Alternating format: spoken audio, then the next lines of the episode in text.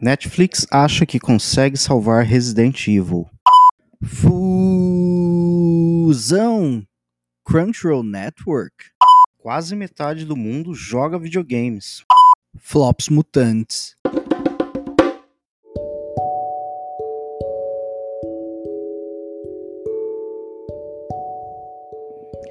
A Netflix oficializou essa semana uma série live action de Resident Evil, saga de jogos da Capcom, vai ganhar uma temporada com 8 episódios na plataforma.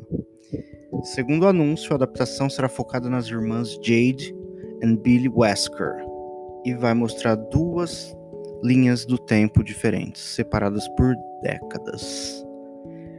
Enquanto uma delas, vamos ver as irmãs se mudando para New Raccoon City, a outra timeline vai mostrar 10 anos depois, com a Terra com menos de 15 milhões de habitantes e mais de 6 bilhões de zumbis.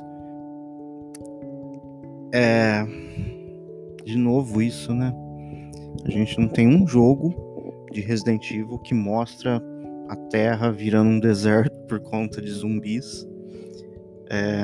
Tem algumas situações mais ou menos alarmantes, mas nunca chegou nesse ponto em nenhum dos jogos. Mas, né, toda a produção audiovisual, live action de Resident Evil, a Terra, assim, em 3 filmes, tá uma desgraça só. E eu não sei se eu tô levando muita fé nisso, não. Pelo sobrenome dessas irmãs, elas são filhas do Wesker, que é, tipo, um dos maiores vilões de Resident Evil, que acho que tem um filho no Resident Evil 6, e não consigo entender o que eles querem fazer com isso, sabe? Assim, os jogos estão mudando bastante, né? No 7, assim, foi uma coisa bem diferente. No 4, você já também tinha o Leon lutando com uma coisa que não era zumbi também, mas ainda tinha uma conexão entre as coisas. E assim, faz sucesso, né? Resident Evil faz sucesso. Acho que falta um pouco voltar para a fórmula de zumbis, porque o 1, 2 e 3 é muito focado nisso. E é bem legal. Só que eles começam a viajar muito, e aí a gente vai entrar nos filmes, que é uma doideira. Porque se o 1 é bem... lembra bastante Resident Evil, assim, os cenários, a mansão... o laboratório debaixo da terra e tal. Depois vai indo por um caminho que, assim, a Alice, que é a protagonista, ganha superpoderes e tem toda essa coisa. Eu ainda não entendi a conexão com os zumbis e os oceanos secarem, que eu não sei em qual dos filmes tem isso, mas que, tipo, mostra a terra secando, assim, e... não sei, não entendi até hoje. Eu acho que é um complexo de The Walking Dead, assim, que eles querem fazer essa coisa do mundo destruído, mas é até uma besteira, porque na premissa do The Walking Dead todo mundo tá infectado, e por isso que se espalha muito rápido, porque afinal não precisa se espalhar, já que o mundo inteiro já está infectado. E não é o caso de Resident Evil, que a gente já conhece da história, existe o vírus T, lógico que se espalha quando uma pessoa morde a outra e tal, mas não é uma questão de estar todo mundo infectado. Então seria possível conter, ou pelo menos, igual você falou, nos jogos nunca chega a esse ponto. Tem várias situações que acontecem, mas são situações normalmente isoladas ou que se espalham um pouco, mas nunca chega a esse ponto. Mas eles querem sempre no live action fazer essa grandeza e acaba desvalorizando a história original, que é a que fez sucesso. É de lá que vem o sucesso de Resident Evil, não é? Não precisa de mais que isso, não precisa ser uma coisa megalomaníaca, hollywoodiana. Então eu acho que é nisso que eles erram. Os filmes são uma baguncinha, só que nesse caso não é uma baguncinha gostosa, né? É uma baguncinha bagunça mesmo. Até o segundo filme as coisas ainda estavam caminhando. No terceiro começa essa bizarrice do planeta secar, uma parte do planeta virar um deserto, que não faz o menor sentido. O vírus matou as plantas, o vírus secou a água, ninguém nunca conseguiu me explicar o que aconteceu naquele filme, e dali pra frente só desanda. Então eu acho meio complicado mesmo, assim, e não vai ter nenhum dos personagens que a gente conhece. Tudo bem, assim, eles ganham mais liberdade, mas ao mesmo tempo, que história é essa? Quando se passa isso? Elas são filhas do Wesker, mas aí é canônico os jogos? O Wesker, tipo, já passou por tudo aquilo? É muito confuso. Eu acho muito difícil ter fé de que isso vai ser bom. Gostaria muito, mas acho difícil. É, tem várias coisas estranhas, tipo, elas se mudam pra nova Raccoon City. Então tinha uma antiga, então é a que foi destruída no Resident Evil 3? Não, provavelmente não, ou sim, não sei. É muito confuso. E assim, o Paulo falou de Walking Dead, mas você vem Walking Dead, The Last of Us, um mundo pós o começo do apocalipse, entre aspas, zumbi. A grama cresce em todo lugar, tudo vira mato. Tudo que era mato antes vira mato depois. Mas em Resident Evil eles quiseram ir para um outro caminho nos filmes, né? Que tudo vira um deserto. A gente já discutiu algumas vezes sobre isso e acho que o que mais próximo de uma conclusão que a gente consegue chegar é que o T-vírus infecta qualquer tipo de ser vivo, inclusive plantas, e que todos os plânctons viraram zumbis e aí por conta disso não teve plânctons no oceano e de alguma maneira isso acabou secando parte dos oceanos, parte da terra, sei lá. Então é bizarro, sabe? Essa coisa de querer pular 10 anos e mostrar, tipo... E tudo isso vai ser em 8 episódios. Então, assim, a Netflix realmente tá muito esperançosa que vai salvar Resident Evil. Eu, pessoalmente, acho que não vai dar certo. Porque até agora não conseguiram. Então, se alguém tiver uma explicação do porquê no filme do Resident Evil a terra secou, por favor... mandem mensagem de voz, nos mandem notícias e respostas, porque a gente queria muito saber o que aconteceu naqueles filmes. E também tem aquela notícia de que vão fazer um reboot da série de filmes de Resident Evil, só que, pelo que eu me lembro, ia manter o mesmo diretor, eu não sei se ia manter a mesma atriz. Então, enfim, Resident Evil no audiovisual, o que está acontecendo?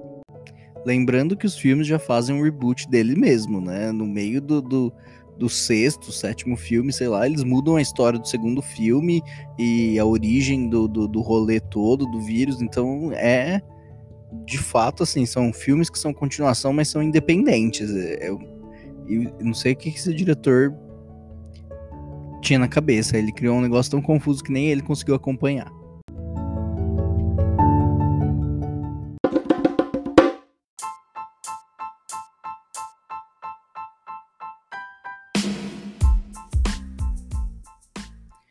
Uma ótima notícia para os fãs de anime é que o quadro Toonami do Cartoon Network, ele passava antigamente no Cartoon, onde vários animes foram exibidos, vai voltar agora em parceria com o Crunchyroll a partir do dia 31 de agosto de 2020, agora segunda-feira. Ele vai passar de segunda a sexta, meia-noite, e pelo menos tem um contrato de 1 ano, então a gente espera que esse quadro Toonami agora volte por pelo menos 1 ano. E os animes que vão começar, né, a ser exibidos são Dragon Ball Super, que já passava no Cartoon Network, inclusive chegou a bater recordes de audiência quando estava passando, acho que 2 anos atrás, mais ou menos, mas eles não chegaram a passar todas as sagas, né, as últimas sagas não tinham sido dubladas ainda, pode ser que agora venha essa dublagem. E Mob Psycho, que é um anime que ele não é tão mais famoso no Brasil, pelo menos ele nunca acho que passou na TV paga, que é sobre um garoto que ele tem uma dificuldade de se adaptar tal, na sociedade, ele é meio estranho, porém ele é um médium muito poderoso e, enfim, ele tenta ser normal, mas ele acaba se envolvendo em vários problemas por causa desses poderes que ele tem. Quando eu assistia Toonami, não passava de madrugada, passava, sei lá, acho que no meio da tarde, e era onde dava pra acompanhar o que a Band não passava, por exemplo, Dragon Ball Z, nunca terminava a saga do Freeza, e depois começou a passar Dragon Ball Z no Cartoon Network. Foi lá que eu consegui terminar de ver os episódios novos de Dragon Ball Z. Novos assim, pra gente, né? Porque no Japão já tinha passado faz 20 anos. A Cartoon sempre teve isso de criar esses blocos diferenciados. Lembro muito bem do Adult Swim, que passavam, nossa, Harvey, o advogado, Frango Robô, fantásticos. Só que assim, foi diminuindo até sumir. Então vamos ver se vai durar um ano pelo contrato, né? Mas será que vai continuar depois? Eu acredito que eles colocaram nesse horário justamente para atingir um público mais velho, o que de fato tinha acontecido na época do Dragon Ball Super. Se eu não me engano, teve algumas pesquisas que mostravam que o público que estava assistindo Dragon Ball Super, que fez o Cartoon Network chegar no topo da audiência, foi um público mais velho. Então talvez por isso o horário também, e eles não precisam se preocupar com essas animações, elas terem muita violência. Inclusive Mob Psycho, apesar de eu não ter assistido, eu já vi alguns trechos de algumas cenas de batalhas e tal, e é um anime assim, ele é muito bem animado, as cenas são muito, muito boas, que dá muita vontade de assistir, mas eu ainda não parei para fazer isso, e a gente espera que outros animes, que esse bloco aumente, às vezes não fique só em 2 animes, e que apareçam talvez outros animes aí que a galera goste de ver, que a gente fique feliz que tá passando no Cartoon Network. Agora, eu não sei se eles vão chegar a mudar de horário em algum momento, mas talvez seja por isso, eles não precisarem se preocupar tanto com a violência, com a censura, e por eles saberem que esse público mais velho que tá assistindo mesmo, eles mantêm num horário que não vai atrapalhar o resto da programação deles. E eu nem assistia Toonami quando eu era mais novo, porque não tinha Cartoon Network, eu só assistia na Band mesmo, sofria com a espera pelos episódios novos.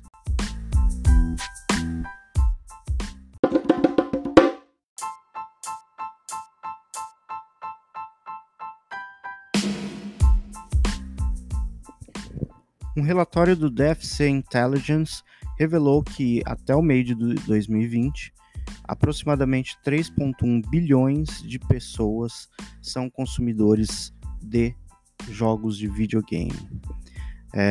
Isso representa quase 40% da população do mundo. Vale ressaltar que a maioria deles está em jogos mobile, ou seja, jogos para celular. É engraçado porque, de fato, os jogos para celular têm crescido muito. Muitos jogos grandes têm sido adaptados, né? Antigamente era só o jogo da cobrinha, depois você tinha os Candy Crush, os Tetris, e agora você tem jogos grandes, tipo Dead by Daylight, Call of Duty, Free Fire, Fortnite. Então, assim, os celulares estão cada vez ficando com os hardwares mais avançados, conseguindo rodar esses jogos que são bem pesados. Então até faz sentido que a maior parte esteja no celular, porque é uma coisa mais acessível. Quase todo mundo tem um celular, que é diferente de ter um videogame ou um computador que rode jogos de última geração. Esse relatório também mostrou onde que moram essas pessoas. Então a Ásia é o principal região, com mais de 1,4 bilhões de jogadores. Em segundo lugar, vem a Europa. Em terceiro lugar, vem a América Latina, na frente da América do Norte. Isso até me espantou um pouco, porque mesmo tendo uma população maior, mas não imaginava que a América Latina tinha mais jogadores do que os Estados Unidos e Canadá e México, que são América do Norte. Então, assim, tem muita gente jogando. É uma área assim, que a gente vê que está crescendo muito, inclusive no Brasil, né, desenvolvimento de jogos. Antes você tinha uma coisa muito, ou é Japão, ou é Estados Unidos, só que o número de desenvolvedoras está crescendo muito, e principalmente focando no mobile, e acho isso muito engraçado, né? Eu tinha como padrão para mim, videogame é no videogame, ou às vezes no computador, e o celular era pro meu Candy Crush. Mas aí a gente vai, baixa um Fortnite, vê que dá pra jogar, vê que é divertido, tenta um Free Fire. Então, assim, é surpreendente isso. Então, eu acho que esses números, inclusive, animam mais a área e a indústria dos games para continuar o que eles têm feito. Definitivamente, os jogos para celular melhoraram muito, e os celulares em si melhoraram muito. Eu acho até engraçado que eu consigo jogar Free Fire no meu celular tranquilamente, mas eu não consigo jogar no meu computador. Então acaba que eu fico até impressionado com a capacidade do celular hoje em dia, porque antigamente, assim, alguns anos atrás, tinha uma impressão que alguns dos jogos eram pay to win, ou era só aqueles jogos de você ficar clicando, que não exigiam certa habilidade, porém, continuam sendo jogos e devem ser respeitados como tal, mas eram mais passatempos, assim, bem casuais. Agora já tem uns jogos mais hardcore, né? Mais ranqueado, a galera jogando, tem campeonatos, gente ganhando muito dinheiro com isso. Então, você vê, e como você disse, é muito mais acessível do que você... Porque o celular você vai ter para outros motivos, e aí você troca para um celular mais novo e pode ter acesso a esses jogos, que muitas vezes são de graça, inclusive. Diferente de você ter que comprar um console, que é caro, e ter que comprar os jogos, que também não costumam ser baratos, ou ter um PC Gamer, que é muito mais caro ainda, apesar dos jogos serem um pouco mais baratos. Então, assim, de fato faz sentido. E é estranho que os americanos não joguem tanto. Eu não sei por que isso acontece, mas é realmente estranho. Mas, assim, o Brasil, pelo menos, tem um histórico de querer dominar em tudo que acontece, né? Então, a internet a gente já domina. Bora dominar os games também. A minha questão pra vocês: você faz parte desses 3,1 bilhões de pessoas que joga videogame? Eu com certeza faço.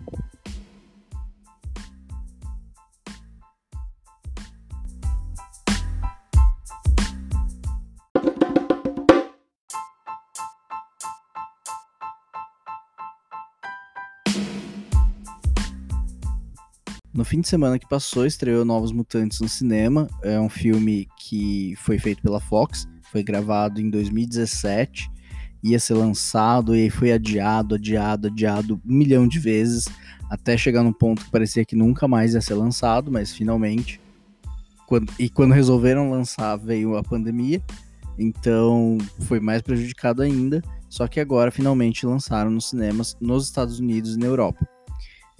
E os números não foram muito bons, né? No primeiro fim de semana nos Estados Unidos, eles encerraram com 7 milhões de dólares de arrecadação. Nem todos os cinemas estão abertos ainda nos Estados Unidos, então isso já prejudica bastante. E eu não sei o que se esperava conseguir no meio de uma pandemia, apesar de muita gente não estar nem aí e estar frequentando os lugares. Acredito que muita gente ainda esteja preocupada e não vai querer sair de casa para ver um filme. Então, assim, eu não sei o que esses números retratam. Realmente é um flop, realmente não deu certo, ou simplesmente o timing que foi péssimo?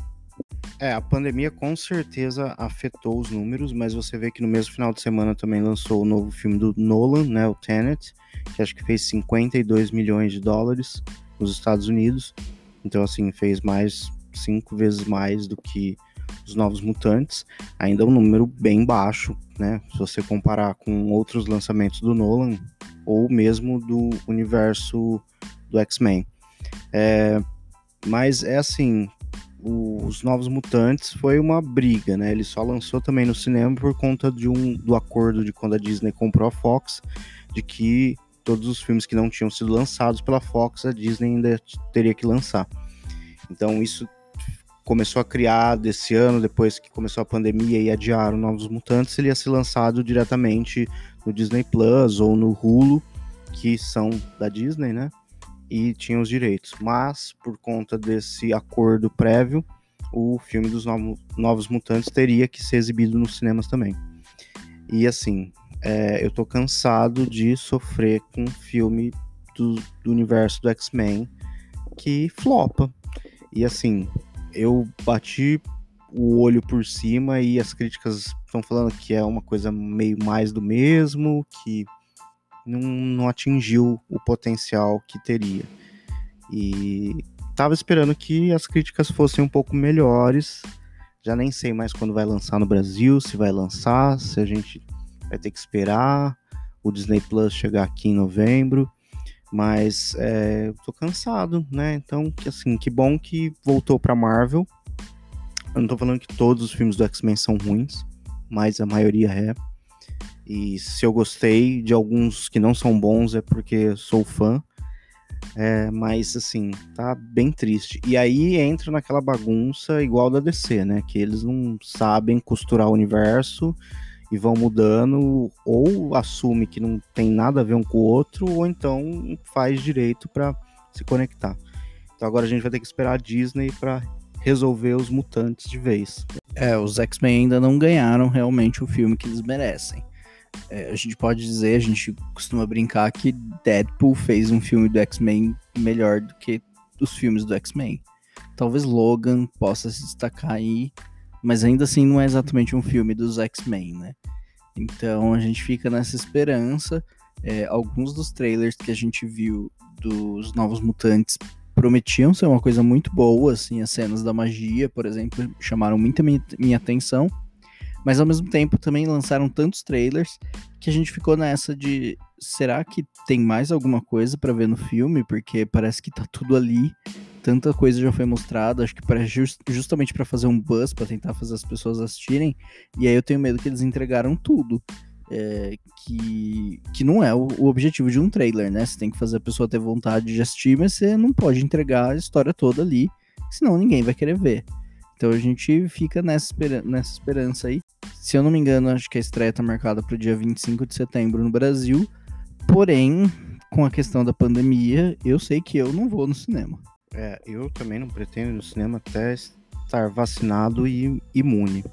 E aproveitando isso que o Paulo falou dos trailers, que de fato, eu vi acho que até um tweet falando assim, mas o que sobrou para ver do filme, já que tem tanta coisa nos trailers?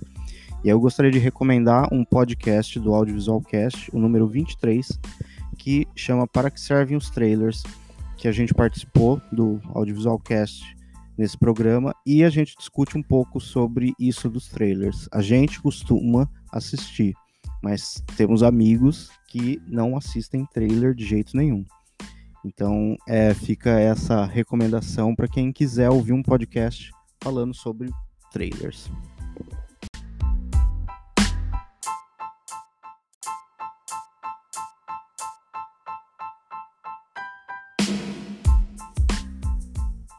E agora vamos para mais um bloco musical.